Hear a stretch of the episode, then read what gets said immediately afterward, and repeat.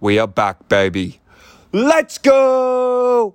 Welcome into the pod. It's Cato Sports. Footy's back, 16th of March. It's that first Thursday. Everyone just wakes up a little bit happier.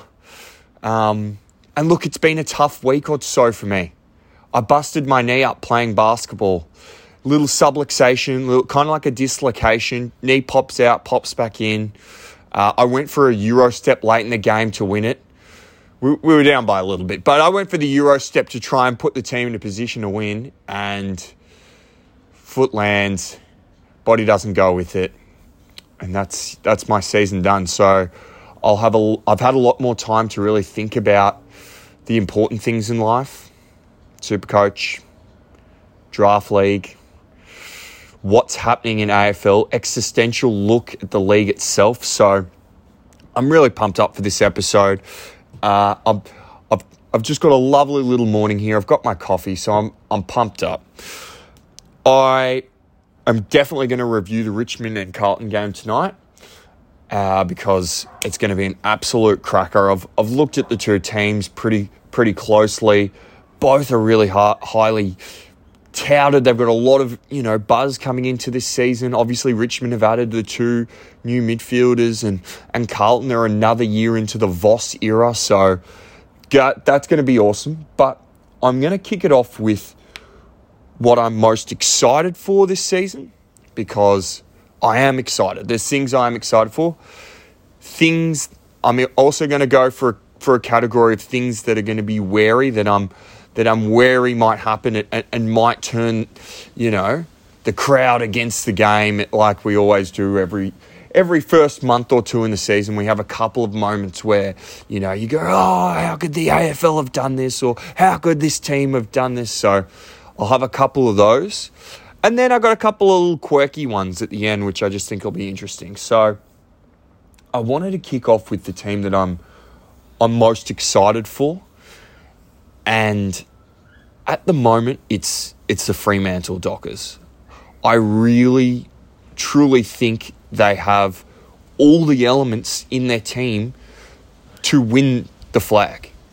They have now a one-two ruck combination that's that's the up there with the best in the league. It's a Grundy Gawn, but it's just out west. Jackson and Jackson and Darcy. Their midfield has now developed and is is loaded.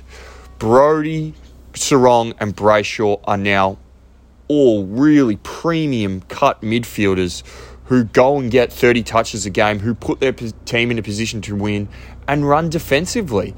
There's a good mix there. Brodie's a bit bigger, Serong and Brayshaw are a bit smaller, but they're still aggressive at the contest and stuff like that. I love the fact that Nat Fyfe, a two time Brownlow medalist and an absolute key figure of the last 15 years in the comp, is going to be able to sit at centre half forward all year and just be a bigger, stronger presence than than a lot of teams have a matchup for. Their defensive pressure and the, the way they set up defensively is is the best in the league almost, up there with Geelong and up there with Collingwood. And their coach seems to have a real control of the of the squad. It's not there's not too much stuff getting out. You don't hear too much out of Freo.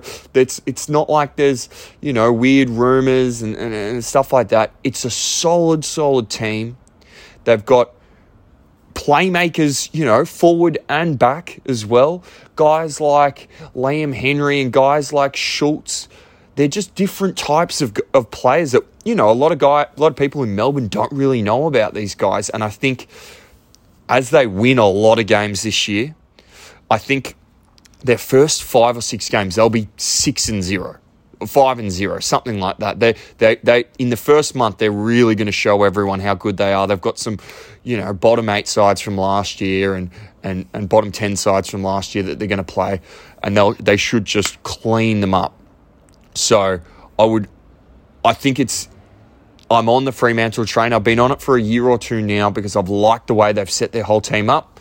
I think it's going to be a uh, huge, huge year for them. And uh, yeah, I'm excited for them to get on the board with their first game against St Kilda this week. Another thing that I'm excited for, probably uh, again going into state, is Buddy Franklin's last season. He's my favourite player of all time. Uh, I think the Buddy show is just, it's just like nothing I've ever seen before. The way he commands himself on the field, I went up to Sydney. I saw the 1,000th goal. I was there when he kicked his 100th goal. I was there when he won his two flags. He's a Hall of Fame all time player. He will, he will join the greats in the AFL, you know, Legends Hall of Fame. He's just been that much of an impact on, on the game. You know, he's kicked goals that are just some of the craziest goals you'll ever see in your life. He's taken marks He's ripped games apart in quarters. It's it's been a spectacular ride. So I'm really excited to watch Buddy's last season, and I hope that he. Uh, you know, just continues the way he has and, and, and, and has a, you know, hopefully he probably won't play every game, but hopefully he plays a good chunk of games. And um, I think everyone will just be happy to watch Buddy run around and uh, just destroy everyone as he always does. even now in his God, what season is it for him? His 19th, 18th or 19th season. He still commands the forward line so well and pulls defenders across and opens up lanes for Papley and Heaney and now Logan McDonald. So, yeah, I am uh, I'm pumped for Buddy. Another excitement for me this season. God, I, I think that the Rowell Ando Touk Miller combination at Gold Coast is just going to be fun. They are all, those two boys are ready to take the next step. They're ready to start hitting the scoreboard and, and, and putting teams away themselves. I think we know how good Touk is. We know how much of a defensive runner he is. We know how hard he works every game. But, you know, Ando's a little bit classier. He's just a really good ball user. And Rowell's just the toughest dude you've ever met. Like, looks, you know, just got that look about him. He's just a little bit, you know, red, fiery, strong, beefy dude. If those two boys can just, you know, really take the midfield and and and and and, and take Gold Coast whole team and their whole club with them because that's why they got drafted. The reason they drafted those two boys together from Carey Baptist Grammar. They got the two boys together and sent them up there because they wanted them to work together to pull the whole Gold Coast thing along. Because Touk's been keeping keeping it afloat. You know, he's been keeping the whole ship steady and not completely sinking into oblivion. But these two guys were there to take the club to the next step. And that's what we want Gold Coast to do. We want Gold Coast to play finals. They're a they're a good team. They've got some good young players. They've got some good older players as well. They've got guys that have been around for a while now, and they've just never been able to just take that one step up. So hopefully those two boys can just, you know, push them up, get them into the finals, get them close to the finals, um, and have them playing in some meaningful games so that they're, you know, the whole sport will, will take a lift if Gold Coast, you know, gets up. And I think you can't be anything but happy for Gold Coast. They're a good team. They try hard. They have a few things going against them. They've lost a lot of great players over the years just because, you know, different reasons. But hopefully, Gold Coast can get on the right track. And I think Rowell and Ando are the two boys to do it for them. Things I'm wary of going into this season. Now, I covered this earlier in an earlier podcast, but the AFL needs to absolutely the, the league is as even at the moment as you'll you'll ever see. You look at the ladder to start the season and go, geez, you picking a top eight's impossible. Picking a top four is impossible. You know, people have got you know, their bottom four, they're just relying on last year. They're not really, they don't really know where they're at. There's teams that have got, you know, I look at every ladder and it's completely different. So the, the evenness in the league is, is very apparent, which is me, which means we're going to get close games this year, and the league needs to make sure they do as much as they can to not let big umpiring decisions decide games. And that's not just the last five minutes of the game when an umpire makes a decision. It's when an umpire gives an absolutely trivial, dis- you know, call that ends up in a 50, that ends up in a shot on goal and a goal for a team. It can be in any quarter of the game because you go on runs as team and you put in effort and you do this and you do that, and the umpire goes, "Oh yeah, that's 50," and you go, "Are you serious? That's 50." These guys have been battling it out for the last 20 minutes. There's been two goals kicked in the quarter. They've killed each other, and you've plucked a 50 from nowhere and completely changed the momentum of the game. So let's just hold off on the 50 metre penalties. Give the players a second, give them some time, give them a warning, get them out. We don't need the game to. The game moves quickly now, at, quicker than ever. You watch every team play in the preseason. Hawthorn have got this young team. The ball flies up and down the field. Sydney have got this team that just the ball pings, moves at absolute speed. Adelaide have just completely restructured the way that they, they do things, and their ball movement is just unbelievably quick. North, you watch North in a couple of preseason games, the ball's flying. So the young teams, the teams that even aren't that good, their ball movement's moving quick. We've seen how quick Collingwood and Geelong and Melbourne have moved the ball over the last few years. Brisbane, when they're downhill skiing, they fly. The ball's going to move quickly. We don't need 50 metre penalties to speed the game up. It's already quick enough at the moment. So I just don't want there to be too many 50 metre penalties that derail games. The other thing that I, I am wary of is because of the speed of the game, because teams move quickly, a, a real warning sign is going to be around concussion. I think we've seen just in the last week or two that Max Rooke and, and Picken have come out and said, look, we're, we're, we weren't treated right, our concussions weren't right, and in other sports that I've watched over the last, you know, 12 to 18 months, concussion is a real thing and it really does affect people. And if you send a player out there at any at any point when they have that concussion, any type of concussion or level, you're you're putting the league in, in, in, in danger. You're absolutely putting the, the player's livelihood in danger. And we've seen what happens to to sportsmen across multiple sports after they finish their careers. They have memory loss, they get angry in situations, their relationships with their partners and their kids all kind of falls apart. And with the speed the game moves, with the way that people attack the game, with the way that we want people to attack the game, it's going to end in calamities. In the preseason, we saw Jordan De Goey tackle Lloyd Meek. And look, there wasn't anything malicious in it at all. It's just the way Jordan De Goey's been doing it. I played Jordan De Goey in, in junior footy. He hit people hard. That's how he goes. He hits them hard. You get tackled by Jordy De Goey, you know you got tackled by Jordy De Goey. But as that guy's coming down, if you're not absolutely careful with how he's gone down in that tackle, or you're not absolutely careful with how you come into a marking contest, or how you bump a player, injuries are going to happen, and uh, I am just a bit scared that these injuries will will will build up just because of how 360 the AFL game is, how quick people are coming at each other, how big the bodies are. It just you know, we require players to move at lightning pace, and it it just will lead to to injury. So I am wary of that concu- concussion and kind of big head injury scares that will will will develop over the season.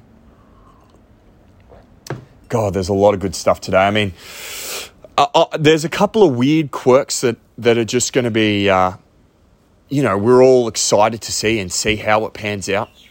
This new Richmond midfield. I'll cover the game now. So we got Richmond Carlton tonight. I'm I'm pumped up because, in my book, Carlton shouldn't lose. There is no way Carlton should lose this game. They should win a lot of games this year, and this is one they shouldn't lose. Richmond have got a new look midfield. I know Richmond are a premiership side. I know they've got all the they've got a lot of talented players. They've got a really strong core of players. But this is, you know, two years in the making for Carlton. They've got the best forward line in the league. They got one of the best midfields in the league. They've got a strong back line. They've got first round picks everywhere. The team is ready to explode. And if they come out in round one against a new look Richmond side that's finding their way, and Richmond are able to, to, to, to if Carlton allows guys like Dusty and Bolton to take, o- take over the game, if they allow, you know, Taranto to get a to be more uh, contested and win more contested balls than your guys, Kennedy and Cerra and um, and Hewitt. If you're allowing them to do that, then there's going to be a lot that's, oh God, oh, there'll be warning signs of Carlton. There were warning signs in the preseason game against Sydney when they didn't have Cripps play for one game and they got whacked by by the Swans, and Gulden just run wild. And and you know you see someone like a like a Bolton, he could run wild tonight unless you stop him. So you know, you hope that they bring in a stopper, Carlton, and, and there's someone watching who's who's having an impact right now. Is it Bolton? Is it Martin? You know, are our midfield as tough as they were at the start of last season? Hopefully they will be. But this is Carlton's season to lose. They, they, they're ready to go. So I really think Carlton should win by a, a couple of goals, three or four goals.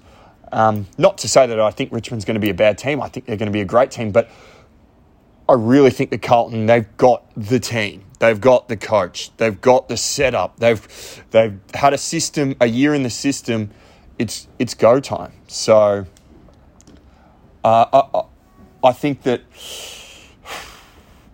looking at the two teams matched up against each other, we've seen that maybe two to three years ago, Richmond had the had the the uh, the run on them, and Richmond were the better team, and and and that showed, but we saw last season Carlton took over, and we know Curnow can take over games, and he's a hard matchup.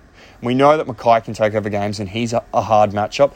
And I don't think that Richmond probably has the strength in the back line to go with those two big pieces.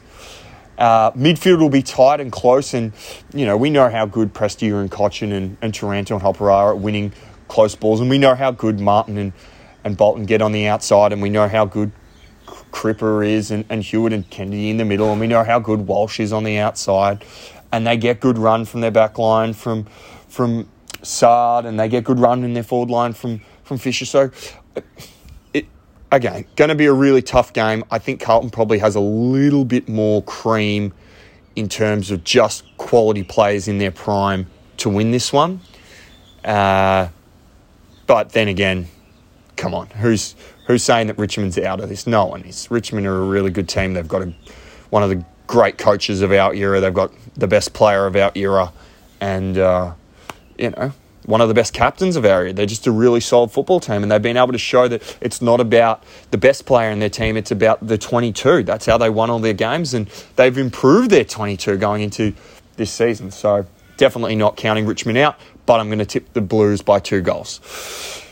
Uh, some other quirky stuff to get on the pod just to, to finish up the episode. Um, my top three tips for this week. So I'm going to do a kind of like a blazing three or, you know, Cato's captain's bullets. I don't know what I'm going to call it. Um, you know, count on Cato. Maybe it'll be that. Count on Cato. Three tips for the week. So I'm I'm a betting man in some aspects of life, but when it comes to AFL, I don't try to look at the odds too much. I like to look at the matchups and then look at the odds later and go, oh well, that's there's an outlier there, or, or there's an outlier there. I really think that the three teams that I'm betting this week, because I think that they're just way underpriced, is I'm tipping the Crows against GWS. They're paying $2.20. They've had an awesome preseason. Their forward line looks like it's about to explode. Fogarty is going off. Thilthorpe's ready to go. They brought in Rankine. Uh, they've got Rachele, who showed how classy he was last year. This team's awesome. This Crows team is awesome. They're going to have, you know, solid play through the midfield with Sloane back and Laird ready to go. I just don't see them losing to a GWS team with a new coach who just lost two main midfielders who've got to really figure it out again. It's going to put more stress on Coniglio and Kelly and these guys, so and Tommy Green. So I just think Crows are going to come out and win. I think that's that my round one pick. I've got the Crows. So My other big tip, I, I think Fremantle smashes uh, St Kilda. I don't think St Kilda, they've got a lot of injuries, they've got a new coach, they're really working, they'll work their way into the season. I don't see young guys that are really progressing up in through their team. Uh, you know, they there was speak during the week that they're going to play Tom Campbell at ruck. You go, oh god, Campbell versus Jackson. It's there's matchups that just don't work. Um, the class in the midfield, Fremantle wins. I don't think that the Saints backline is probably dynamic enough to keep up with the small and moving parts in the Freo forward line. So I think Fremantle wins that one. So that so I've got my dog in the Crows, who are underdogs now. I've gone for a favourite in in the uh, in the Dockers, and then I'm going to take another favourite. I'm going to take the Swans. I think a dollar sixty against a Gold Coast team. As much as I like Gold Coast, and I think they'll come up and have a really good season. I think Sydney have shown they're they're ready to win the flag again and compete and get back to it. And uh, I don't think it's going to be a early season great start for Gold Coast. I think the Swans will come out and probably whack them. So I've got Swans, Freo, and my dog is the Crows this week. Uh, obviously, I'm a Hawthorn supporter, so I hope we whack Essendon on Sunday. So, yeah. Thanks for listening to the pod, guys. Going to be a sick, sick, sick weekend. Everyone's going to be, I'm going to be fucked with my knee, so I'm going to be on the couch all weekend gagging. Um, might hobble over to the G for the Hawks game, but uh, other than that, ping me a message. If you need Super Coach, if you want an entry into a Super Coach league, I've got one spot left. And uh, yeah, happy, happy round one, boys and girls.